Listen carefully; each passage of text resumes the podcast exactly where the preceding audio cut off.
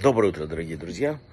Итак, мы семимильными шагами с вами шагаем по недельной главе Дворим и уже КИТЦ.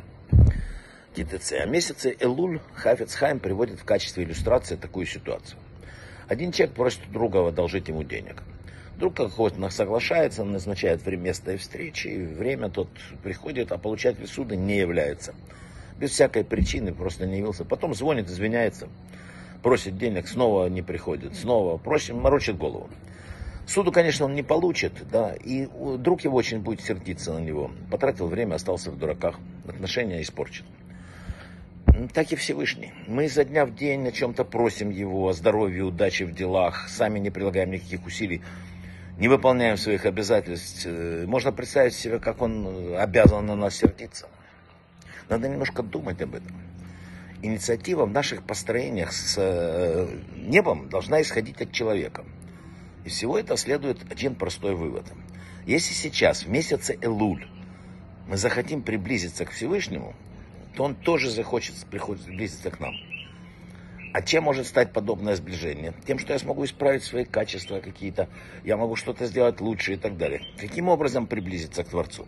Это не так сложно, как кажется с первого взгляда. Нужно стимулировать себе проявление ну, такого умного слова альтруизм. Желание давать.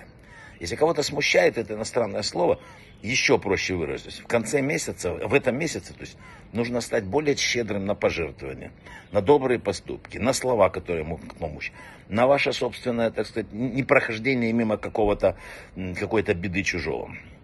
Нужно стараться что-то в этом месте срочно делать для других, чтобы исправить ситуацию.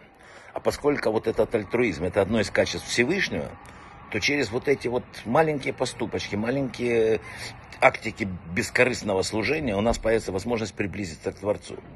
Видите, не так все сложно. На этой недельной главе КТЦ, которую мы начали, она начинается словами «Когда ты выйдешь на войну с врагами твоими, Господь Бог твой передаст тебе их в руки, возьмешь в плен плененное им». знаете, очень много толкований этим словам. Я думаю, что мы еще найдем время но в книгах по Мусару эти строки объясняют так, что Тора намекает на войну против дурного начала и его воинства. Очень часто бывает, что человек хочет серьезно укрепиться в чем-то связанном ну, с духовностью, принять принципиальные решения какие-то, изменить свой образ жизни, например, больше времени там учебе или улучшить свои привычки, молитву там читать или еще, ну, круг общения изменить, чтобы жизнь наполнилась большей какой-то э, духовностью это всегда связано с большими усилиями и даже с продолжительной войной. Потому что мы настроены на что-то одно, нам очень тяжело менять свой мир. Вот самый первый принцип здесь, прежде всего, выйди на войну. Когда выйдешь на войну? Выйди уже на эту войну. Не отчаивайся заранее, говоря, что у меня не получится, я уже не, я уже не то, не так. Выйди, выйди. Нам дано обещание, если выйдешь на войну, то тогда Господь Бог даст тебе в руки. Получишь свыше. Помощь победишь, но ну выйди уже куда. Война это и есть наша с вами жизнь. Война между двумя человеческими склонностями, к добру и к злу. Кстати, зло всегда маскируется под добро. Победа Ецертов, то есть доброго начала, на Ецерра злым началом. И так они называются на иврите. Это главный стержень жизни. Вот этим мы и занимаемся с утра до вечера. Нам и положено этим заниматься. В глобальном смысле победа добра над злом в мире, в условиях свободы, чтобы мы сами могли выбрать это, это и цель творения. И сказано, если выйдешь на войну над твоими врагами, обрати внимание на такую интересную вещь ты возьмешь его в плен. Обратите внимание на некоторое такое вот, я посмотрю, грамматическое несоответствие. Выйдешь на врагов, слово враг употреблено во множественном числе. А возьмешь его в плен в единственном, то есть кого-то одного.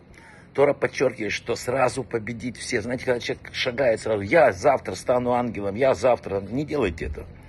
Потихонечку, шаг за шагом, один за одним. Нельзя стать ангелом сразу. И никто от вас этого не требует. Надо, чтобы человек последовательно, духовно возвышался. Этот духовный рост должен реализовываться в его практической повседневной жизни. И вот в этом стоит процесс нашей победы над злым началом. Вы знаете, к Рабби Израилю из Ружина пришел человек и говорит, я согрешил, а как каяться не знаю, не научили меня, что делать. А кто тебя научил грешить, спросил его Израиль. Да я просто сделал, как хотел, а потом узнал, что это грех. Точно так же и кайся. Делать добро, оставляя зло, а потом узнаешь, что совершил раскаяние. Брахава от слаха, хорошей недели, хорошего всем вот как бы вот это вот победы в войне. И чтобы у нас была хорошая неделя, в которой мы что-то изменили в себе и чем-то помогли миру, и кому-то улыбнулись. Браха и отслаха.